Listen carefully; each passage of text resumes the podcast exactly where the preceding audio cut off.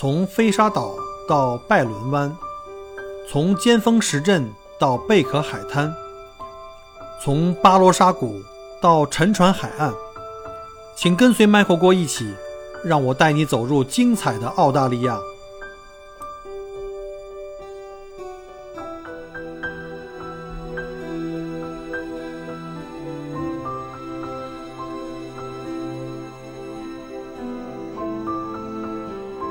各位听友大家好，欢迎再次收听麦克郭聊澳洲。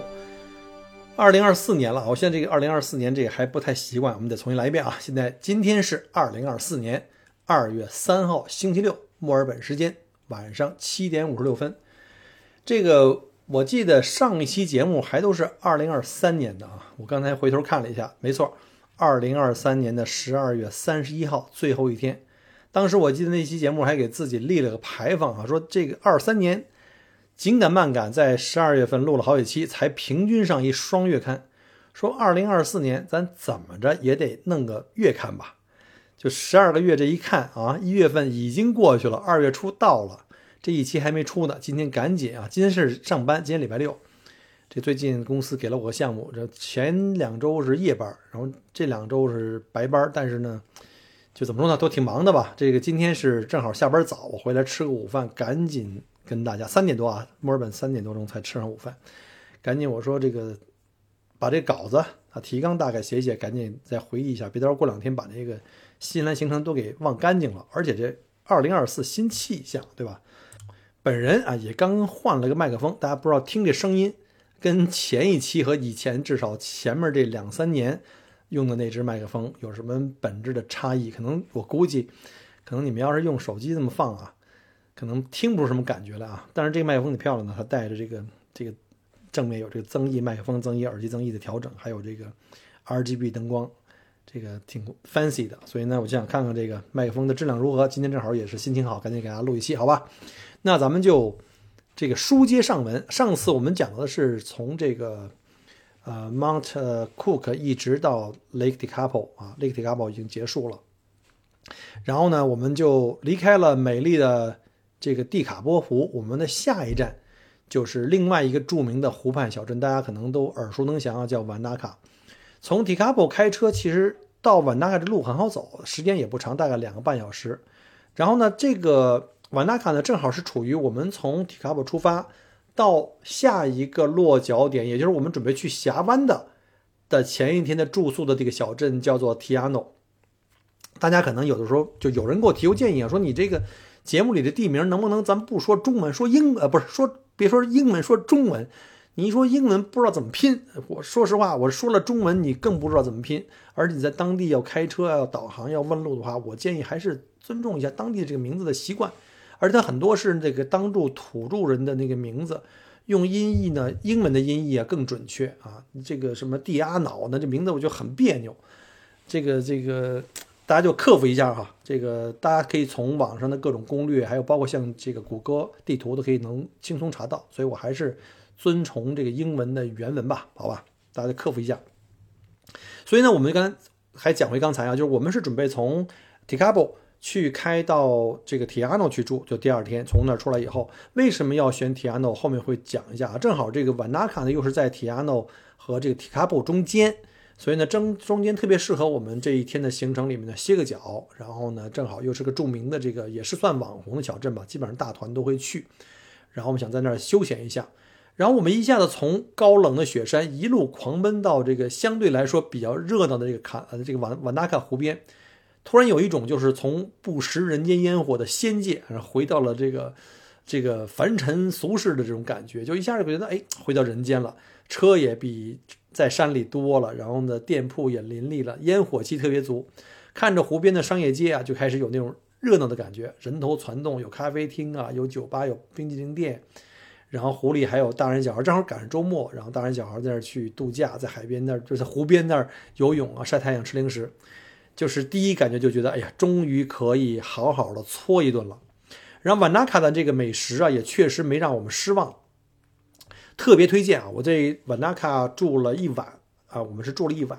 然后首推这个 Big Fig， 这个 Big 就是大的意思， Fig 就是 F I G， 就是那个大家知道无花果，无花果的英文叫 Fig，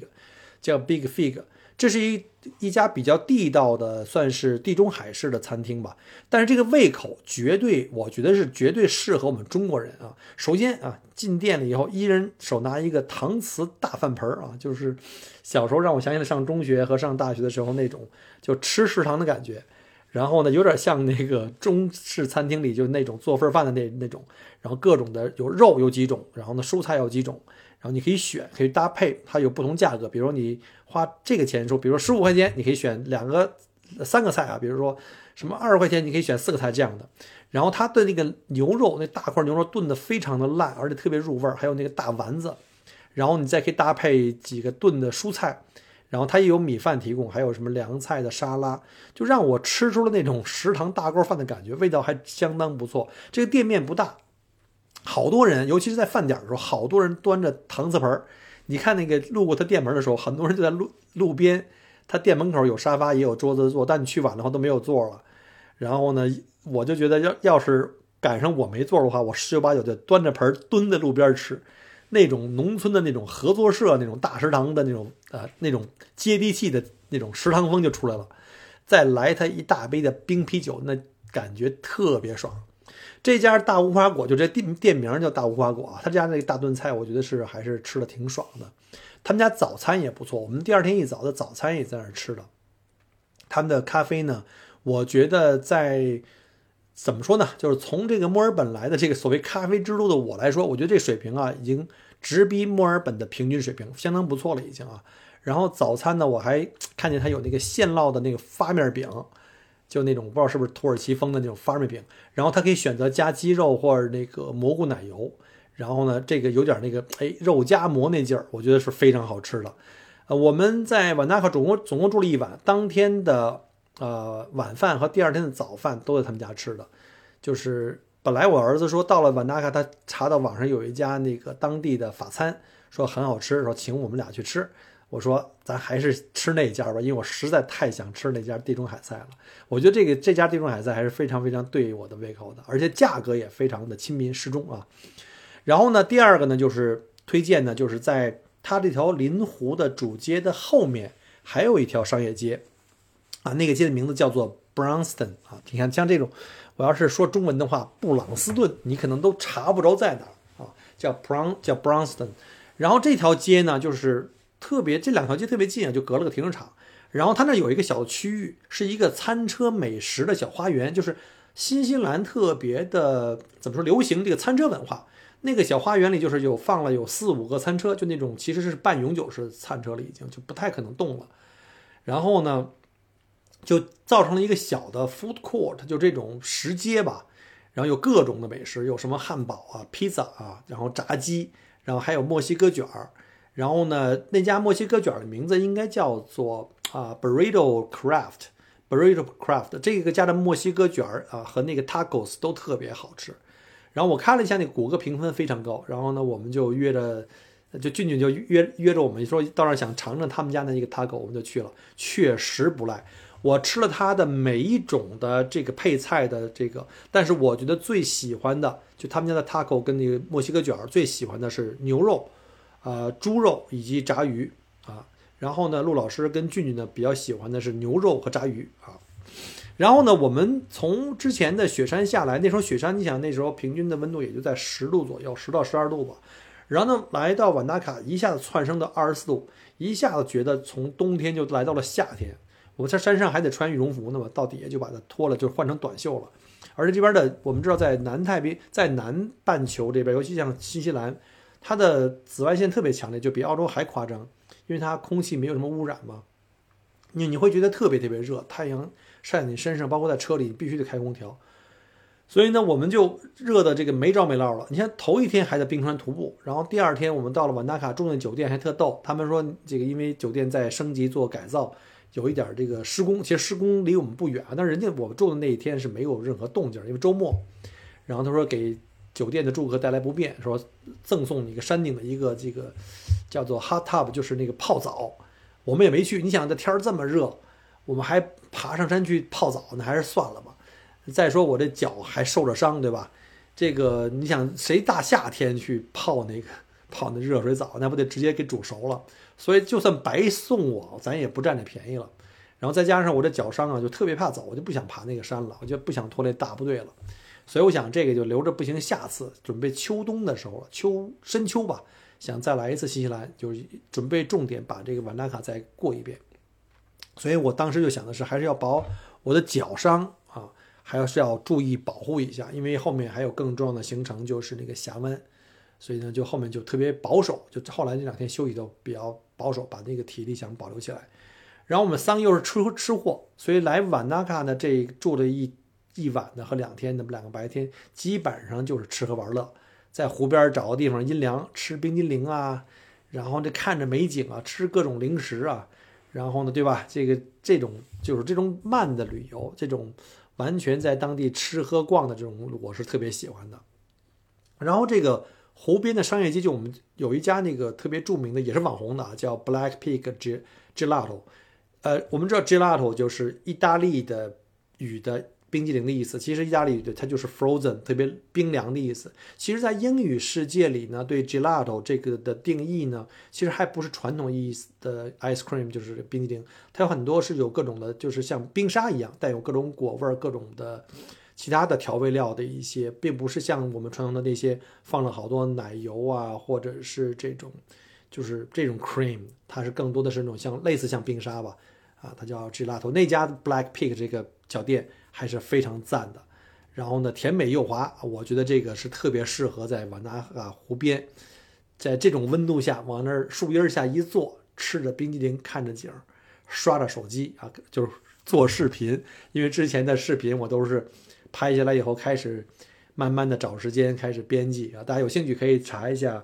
就是搜一下我的微信的视频号里，我们叫 Michael 郭聊周同同名的啊。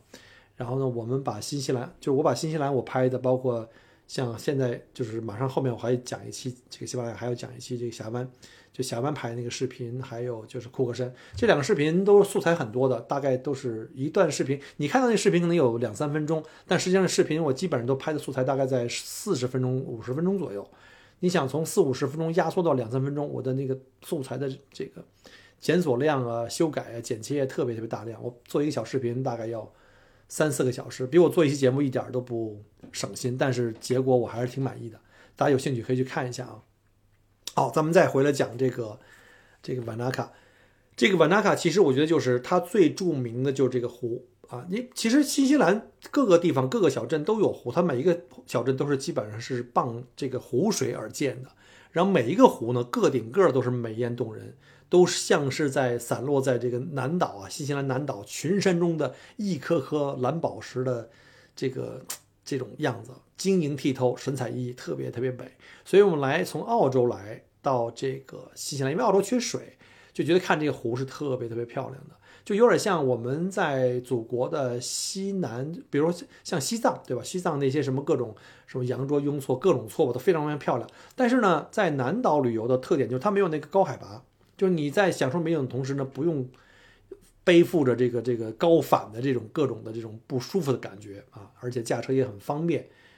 呃，那个驾车的道路要比什么三一八国道各方面的要好很多，所以这个是有很多人就说这是一个没有海拔的这个拉萨的这种风景，就是中国西部高原那种风景。这个瓦纳卡的湖水的颜色呀、啊，虽然比不上我们之前在 Tekapo 看的那个蒂卡波湖的那种，就是蓝的特别漂亮那种妖艳，但是这个湖也很漂亮，它湖水非常清澈见底，而且背景是瓦蓝瓦蓝天空，大家可以脑补一下，四周青山环绕，秀美端丽如大家闺秀。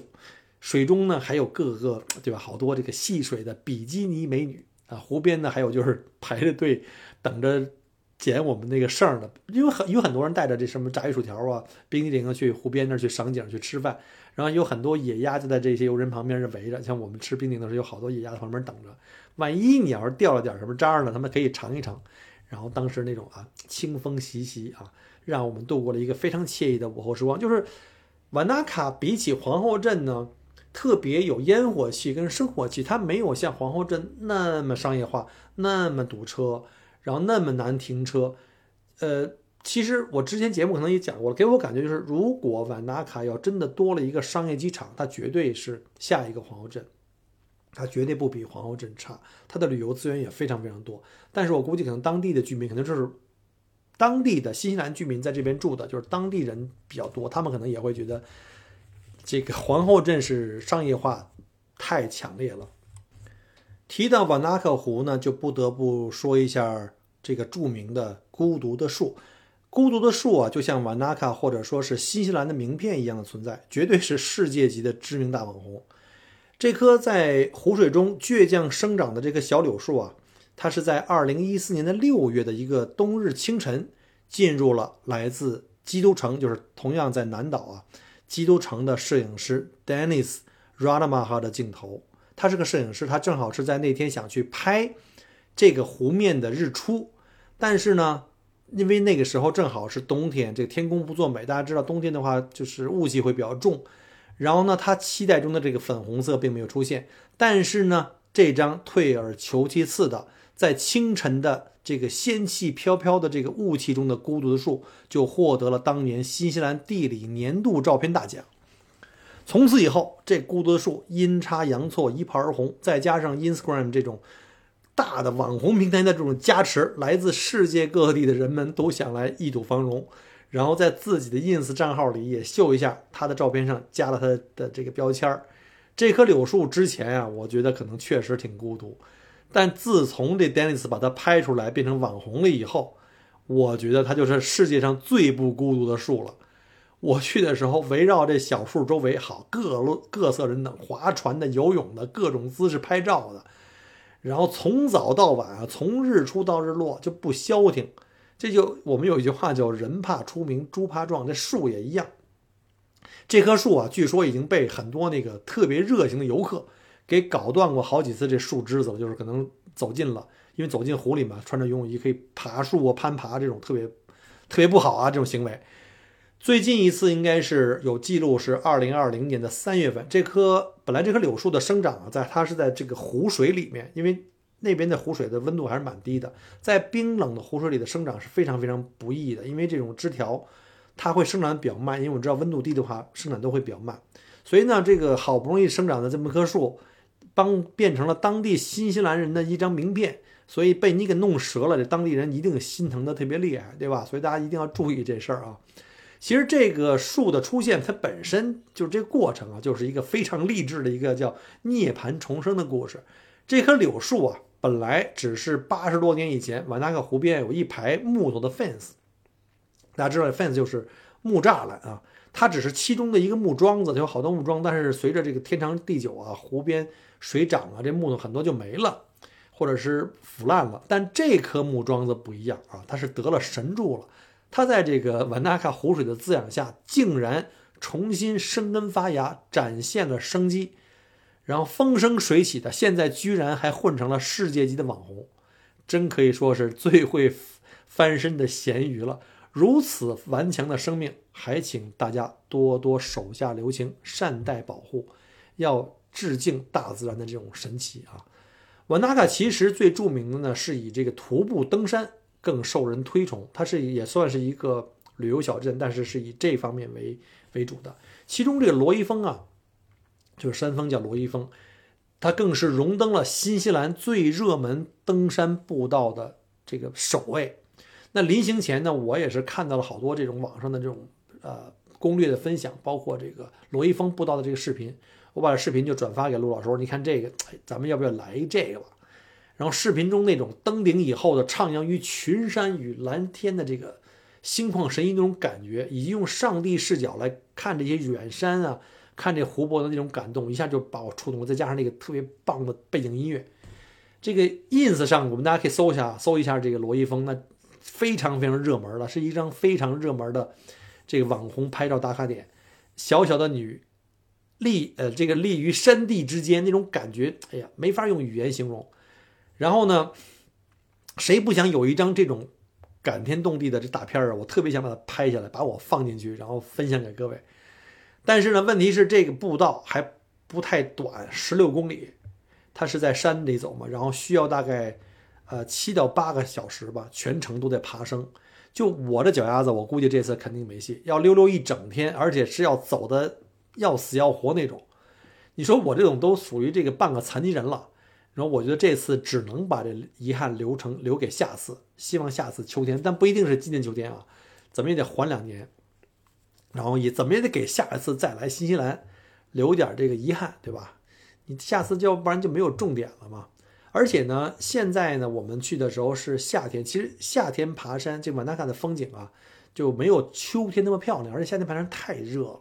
就我们在那待那两天简直了，晒得我们都有点怀疑人生了。我说这墨尔本都没像它同样二十四度没它像它这么热，就是因为这个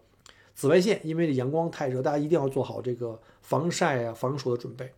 就这个温度你要真去爬罗伊峰的话，估计十有八九得中暑，我得晕过去，所以还是得准备留着到深秋啊深秋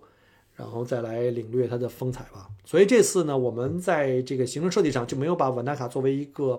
重点的一个观光或旅游，或者是某些项目像登山这种项目的一个重头戏，就把它作为一个从 Tekapo 到 Te Anau 的中间，就是大概是 百分之五十 的这个距离吧，因为中间点可以让我们开车也不太辛苦，还可以有一天去休闲，因为前两天都比较辛苦嘛，爬起来拍日出啊拍日落啊什么登山啊所以这次呢Wanaka就是打个卡浅尝辄止，然后呢留着下次再说。呃，离开了第二天我们就住了一宿，第二天离开了Wanaka以后，我们就开始前往那个峡湾前一夜的那个小镇，就是 Te Anau， 然后呢准备就是在我们下一个重磅景点，这个号称世界八大奇观之一的这个米佛峡湾，然后在那儿之前呢先做个这个蹲个脚吧。很多人呢其实来到米佛峡湾，我相信绝大部分人尤其是散团的，甚至有一些自驾的，可能考虑到皇后镇的话呢，可能是南岛的一个核心点，它这个是最大的镇子，对吧？酒店啊、商业啊、吃饭、补给都很方便，而且还有机场，所以很多人可能是喜欢住在皇后镇，然后以皇后镇为中心，然后以它为中心向四面去辐射，比如一日游去这儿回来皇后镇住，再一日游去库克山，或者是再一日游去什么 Tekapo， 再一日游去这个这个米佛峡湾。但是呢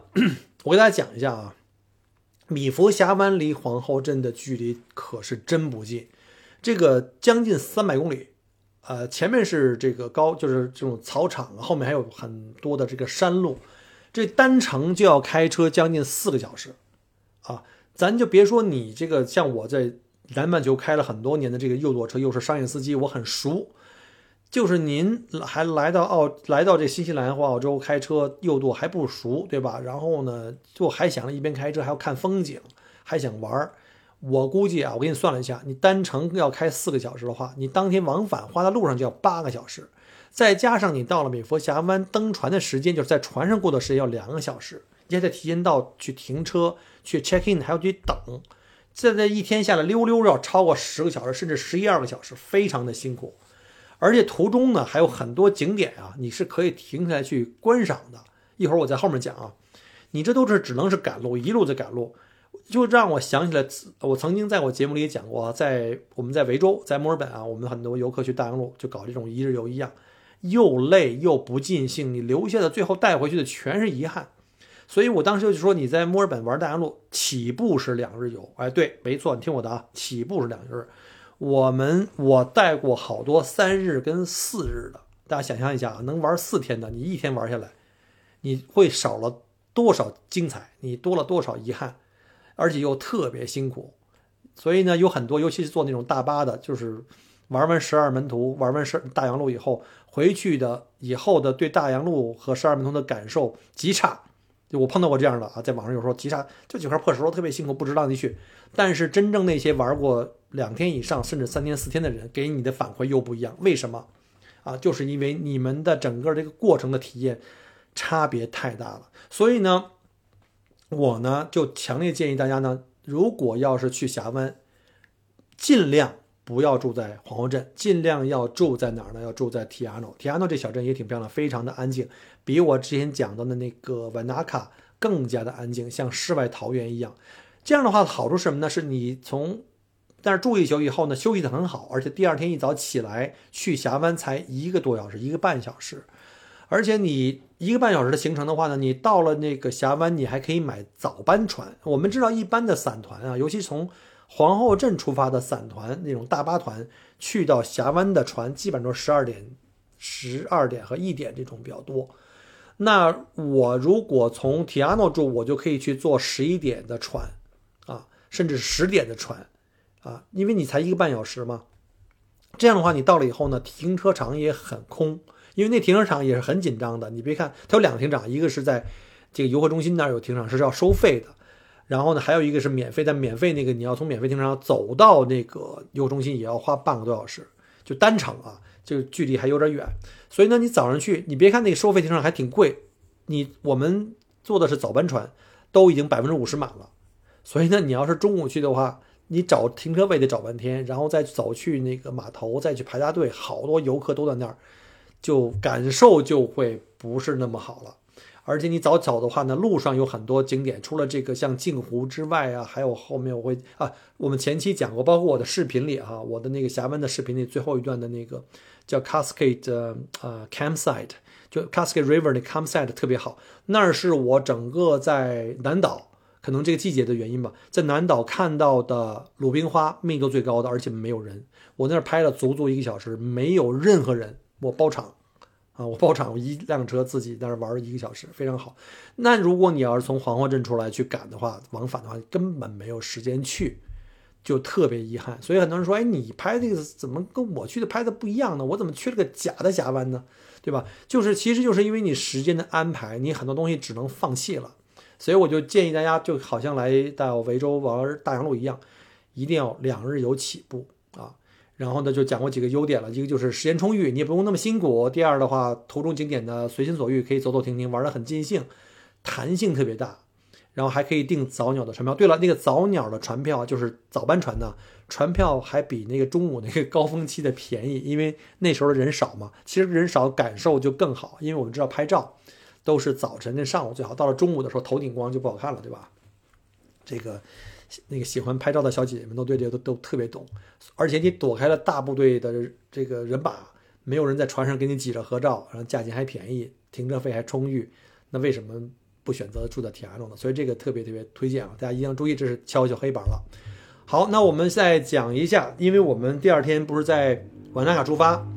然后就奔了这个Te Anau去住嘛，然后中间我们就也是非常松的安排了一些沿途的小镇。呃，给大家捡几个我比较喜欢的、比较重要的。第一个就是 Cardrona Cardrona Hotel， 大家记住啊，这是一个建立于一八六三年的，有着一百五十多年历史的，在迄今为止新西兰最古老的酒店，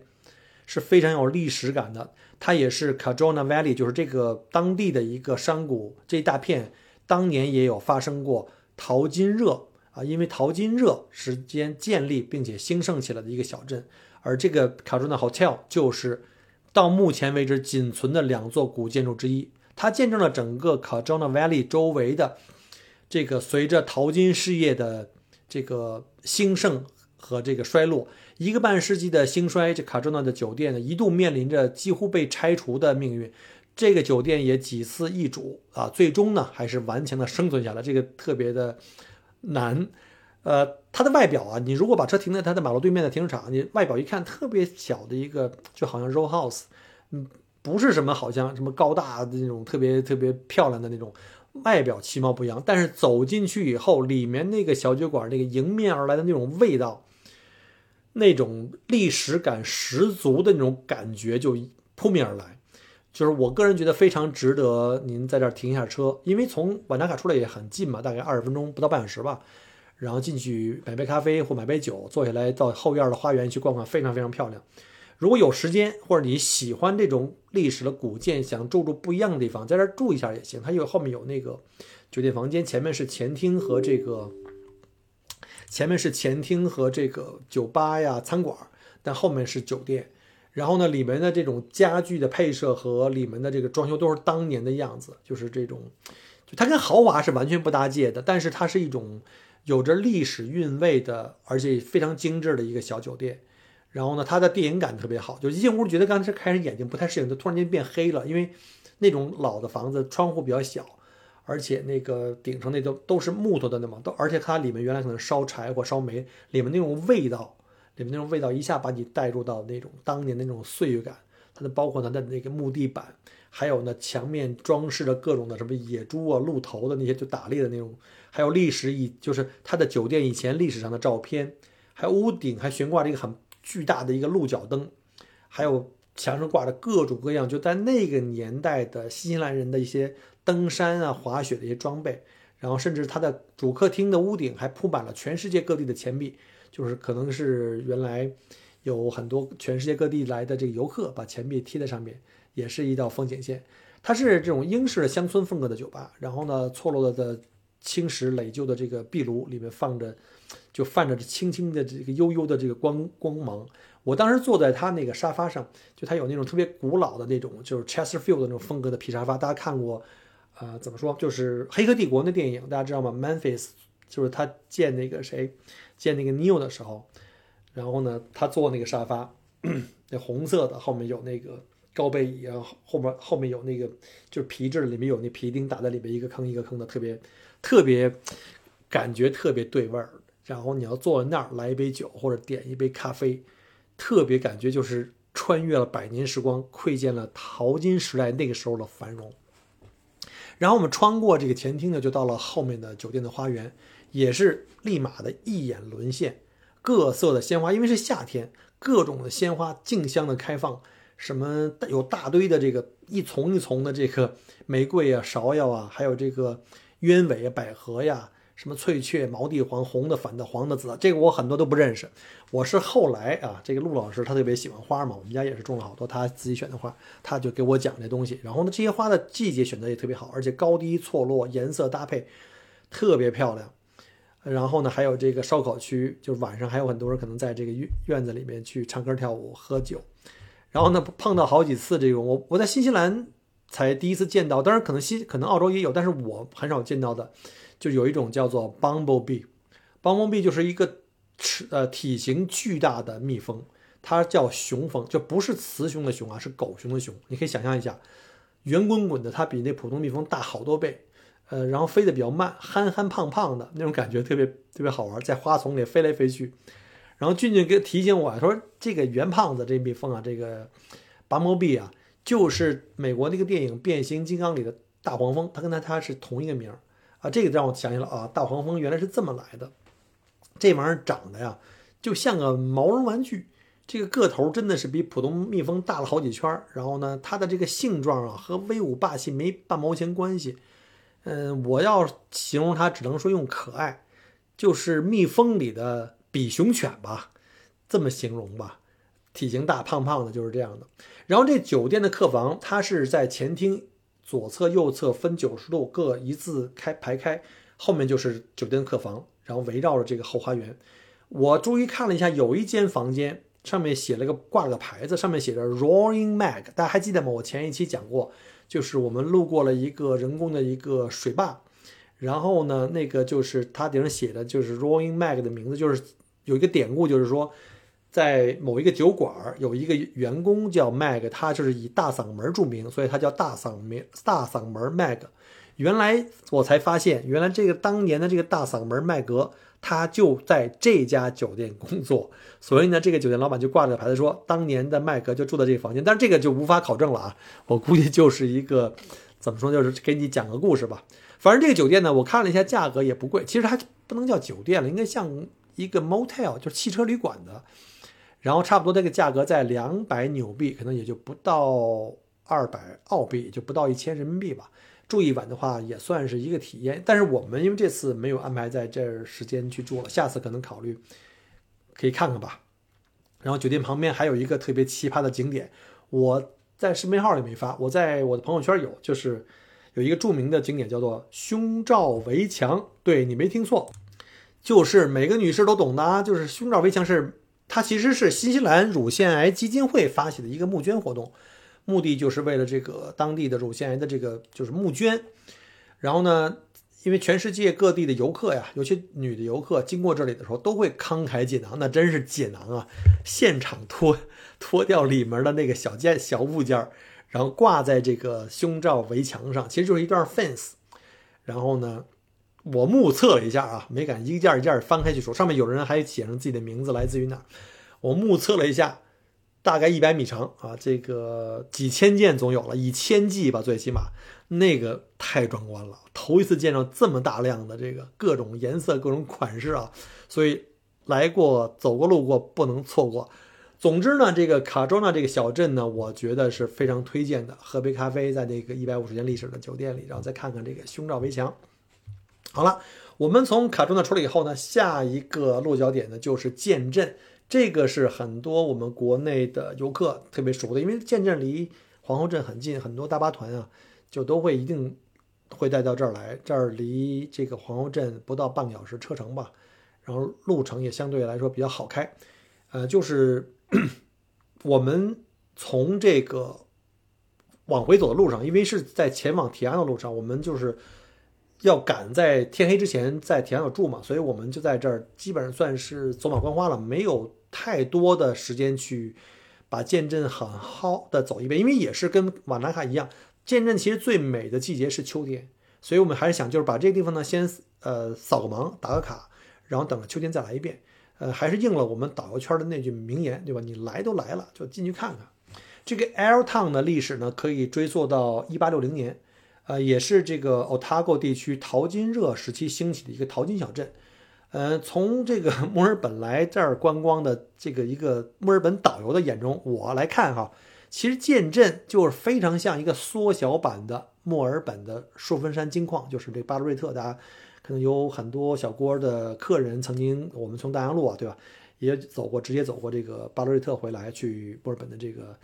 这个苏芬山去看那个金矿，呃，巴洛瑞特这个金矿其实跟它的历史非常非常的接近。呃，建镇最早其实它只是一两家牧羊人放牧的这个牧场一大片地区。呃，尤其当地有个牧羊人叫 William Fox 啊，他这个羊啊，在这儿刚没放两年，结果呢，就在这剑河啊，他当时这个其实建镇的名字起源于这个剑河，叫 Arrow River， Arrow River 发现了这个黄金，因为 Fox 声称自己是第一个发现黄金的人。最开始这小镇啊是被命名为叫福克斯，叫 Fox， 就用他的名字来命名的。但是呢，又因为这个旁边这个河很著名，叫 Arrow， 叫 Arrow River 嘛，所以慢慢的就大家伙就把这个名字改成叫做建镇了，叫 Arrowtown 啊，这就是建镇的名字的来历。短短的几年，这个地方啊，就是属于是无人问津，根本没有人，就几家放牧的。结果呢，因为黄金的发现，吸引了大量的这个来这个探宝的矿工来到这个呃建镇来淘宝，人口一下子暴涨到了七千多人，带动了周围的这个附近的地区，一下子成为了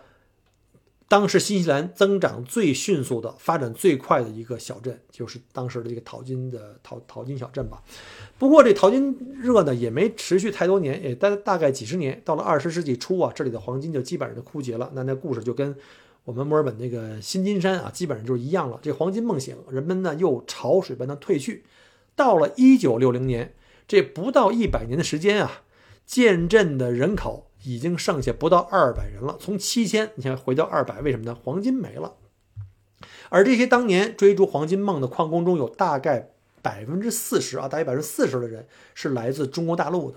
这些为了自己甚至自己的家人赌上了一切的华人矿工啊，当时又沿着这个剑河的河岸建立了很多小型的华人的聚居的村落。现在我们游客呀去这个建镇，就可以看到当年华人矿工的这个村落的遗址，有几间呃残破老旧的屋舍，有的呢是依着山建的，有的是就就着这个地势坡地建的，非常的阴暗，非常的简陋和狭窄，可以想见当年矿工们穷困潦倒的这个生活状况。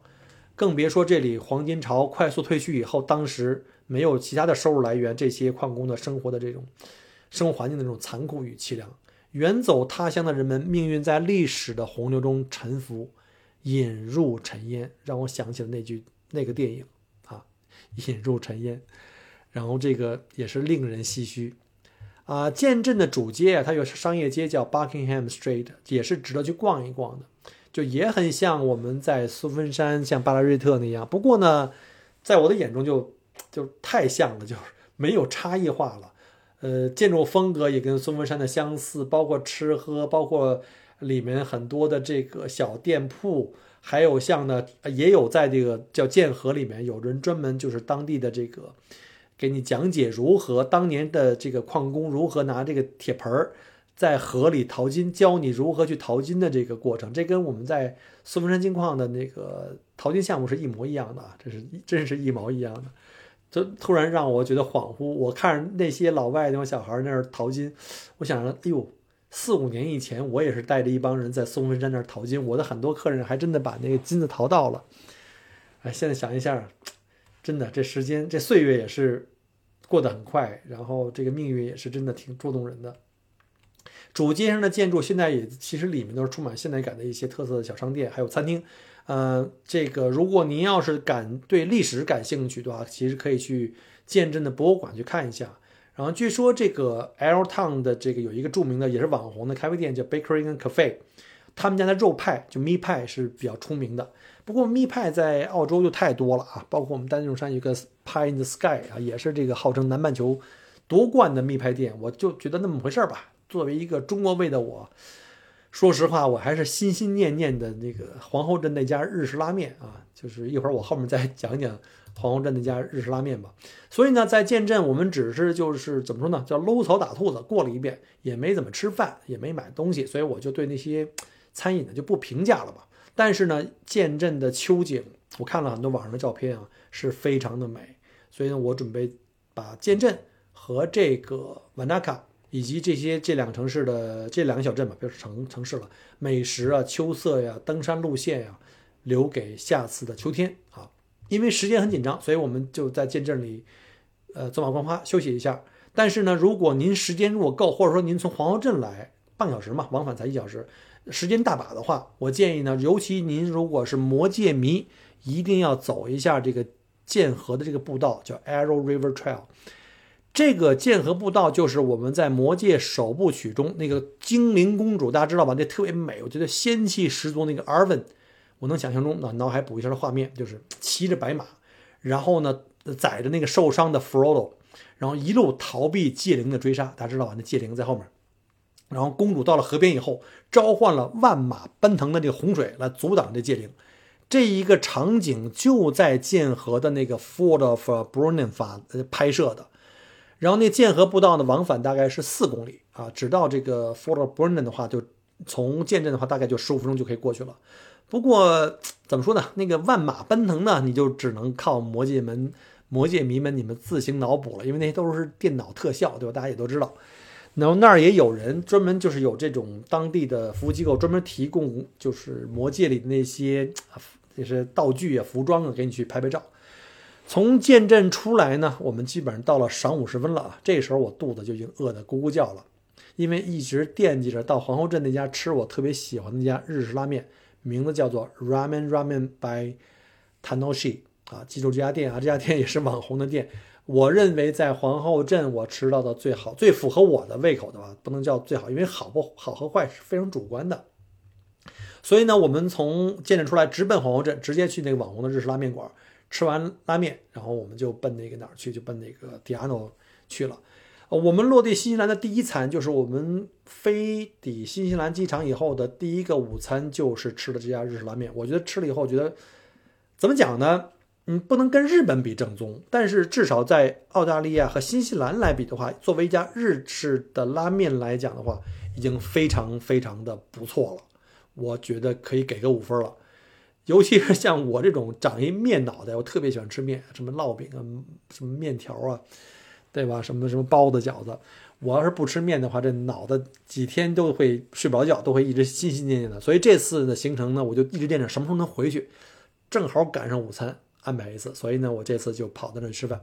这个拉面店啊，稍微给介绍一下吧。这个他我比较喜欢的，他们家呢就是担担面的，或者是骨汤拉面这两款。这个汤头啊比较浓郁。香而不腻，适合我这种重口味的拉面爱好者。然后它可以，你可以选配炸虾或者是厚厚的烧肉。然后主厨呢推荐这个凉凉拌面，就另外一种面也不错。这个点单他给你一个这个餐牌，这个餐牌是一个特别简单页纸的一个菜单，然后被这个塑料纸给塑封了，然后给了你一个白板白板笔的那种笔，然后你在上面选，比如我选这个面，选这个汤，再选点小配菜，选哪种肉，甚至可以加个面。就特别简单，你交交给他，最后吃完以后结账，然后他们就会把那菜单给擦掉，下一个客人还可以继续上上面勾。我这个我觉得这也挺有意思的。这家面馆我觉得还是非常喜欢的，但是有一个问题就是这个面店呢就在皇后镇 C B D 的一个小巷里面啊，它的后身就是那个著名的那个冰库的酒吧。但是那个地方呢停车非常困难，就是、呃、是要收费停车，而且呢有限时。然后呢不行的话，你可能不好停车的话，你要把车停到稍微远一点的地方要走过去。这个店面也很迷你，嗯、呃，你要是不小心可能会会错过啊。不过这家店很火，到了饭点的时候特别紧张那个餐位，因为它里面很小，能坐个六七个人，然后门口放了几张台，也能坐个六七个人，就这么点范围。然后到了午餐和这个晚餐的这个正餐餐点的时候，排队是很常见的。不过呢还好，因为毕竟吃面嘛，这呼噜呼噜一碗就完了，这个翻牌率也非常快。所以呢，如果您去这个呃皇后镇住的话，而且像我一样是属于这种特别特别中国味的话，我觉得这家是值得推荐的。我发现我的节目啊，就是不小心就给录成吃播了，我这最近这不知道怎么了，现在就脑子里全是吃。然后那个下面因为今天时间关系吧，今天大概就先讲这儿，我后面可能还要去重头戏，就是下个景点就是峡湾，我会把Te Anau跟峡湾放在一起讲。很多游客之前讲过了，都是从皇后镇讲，我还是觉得就是我等于再重新敲一下小黑小黑板了啊，还是觉得一定要住在Te Anau。然后呢，嗯，我下一期就会把从Te Anau出发沿途的景点，包括峡湾的这些状况，都给大家讲的详细一下，好吧？然后还有就是，如果您是自驾的话，你坐大巴，你说再辛苦啊，什么路上时间长，其实不是你开车，你可以在大巴上睡觉，对吧？这也可以。虽然我少玩了点，但是比如说时间紧啊，任务重啊。然后呢，或者为了这个压缩一下啊，我也能理解。但是尤其尤其您要是自驾的话，尤其您要自驾的话，因为新西兰的路呢跟澳洲比又不太一样。上次我讲过了，在呃库克山也是，包括这次进峡湾也是，它有很多那种山路弯度非常非常大，而且呢那个路宽有的很多路段就只能经过一条车车线，也也就是说它是双向的车呃就是通行。但是呢，绝大部分情况是单向单车道，但有些地方特别窄，就变成了只能通过一辆车。那这样的话，它要求呢是什么呢？上下行的车呢，有一边是有优先权，有另外一方面要去让车。但是我们的中国同胞可能开车会不太习惯这种让车，就很容易出现这种非常危险的这种事故。而且呢，去峡湾有很多人说，哎 ，Michael， 你说你去的峡湾拍的照片，我一看拍视频是晴天。他说那你就有点遗憾了，因为他们说峡湾有两种，一种是晴天，但是呢出片的好看，对吧？蓝天白云有峡湾，但是呢你们拍不到那种万千的这个瀑布从天而降的那种感觉，因为晴天没有雨嘛。只有雨天的时候特别多，上千条，他们据说是上上千条，我也没数啊，我看过那种视频。但是呢也有问题，因为就拍照片跟视频你只能感感受，但是拍出来的照片视频因为全是水全是雾啊，虽然这个这个呃怎么说，瀑布非常多，所以有很多人说最美的这个看峡湾的其实应该是夏天，不是应该是下雨天。所以我想，那有没有机会我下次再来的时候再感受一下那种在雨里的那种千万条瀑布的那种感觉啊！当然了，你想一下，如果是下雨天你开进峡湾的话，那个路会更加危险。所以还是我们再说回来，就是如果您自驾，小郭掏心窝子给您建议住在Te Anau。时间呀，还有这个你不用赶路嘛，对吧？开车呀，还有时间充裕啊，早鸟的票便宜啊，然后就是各种的，比如像进那个隧道，呃，进到峡湾那个就是码头之前要经过一个隧道，那隧道是单向通行的，两边分别放。有的时候到了旺季会排队排得很久。你要是住在Te Anau的话，就主动性会好很多吧，因为怎么说呢？你自驾你其实也是蛮辛苦的，尤其像司机，对吧？我觉得能够休息好，你从Te Anau出发的话，路程一下就少了多一半，从四个小时单程变成了一个半小时单程，对吧？呃，精神饱满，注意力集中，这个安全还是第一的，对吧？就是讲这样，所以就是重申了一遍啊，就还是让你们尽量尽量不要跟那个其他的一些攻略写的，就是什么都让你以这个皇后镇为中间去去做这个放射。我看还有什么需要补充的啊？嗯，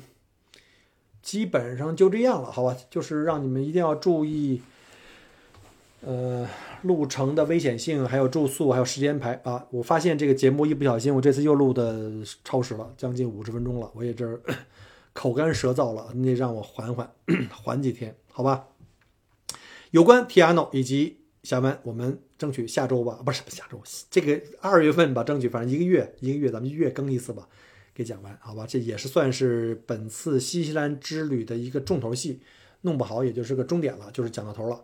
嗯、呃，有什么问题我们就下期再分享。哦，对了，还有一个，下周的今天就是呃中国农历的春节了，对吧？星期六，对吧？是大年初一。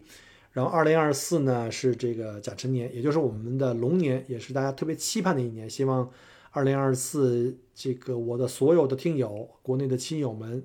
呃，你们龙年吉祥啊，阖家安康。回首二零一八年两月份第一次录这期节目，到现在也算是有六年了。尤其是在过去这两三年，咱们这若有若无的节目啊，现在就是这个状态。然后再次感谢各位听友不离不弃吧，这么多年，这么尤其这两年的这个这断断续续的这个断更，然后这节目差一点因为这个对吧，有这个有人投诉差点就没了，这个也是真不容易。如果您还觉得我这个分享对您有帮助，你觉得这个节目还有点意思，那麻烦您呢就在节目后面点赞留言或者转发。当然别忘了喜马拉雅的这个月票啊，如果有的话也欢迎多多投给我或者是其他你喜欢的主播。节目的最后呢，送给朋友们一首出自湖南湘潭人张灿的一首七绝。书画琴棋诗酒花，当年渐渐不离他，而今七事都更变，柴米油盐酱醋茶。我们下期再见。很荣幸您的收听和关注，如果您喜欢我的节目，请您把它转发分享给您的朋友们，同时也欢迎您线下跟我留言互动。除了喜马拉雅，也欢迎您加我的个人微信，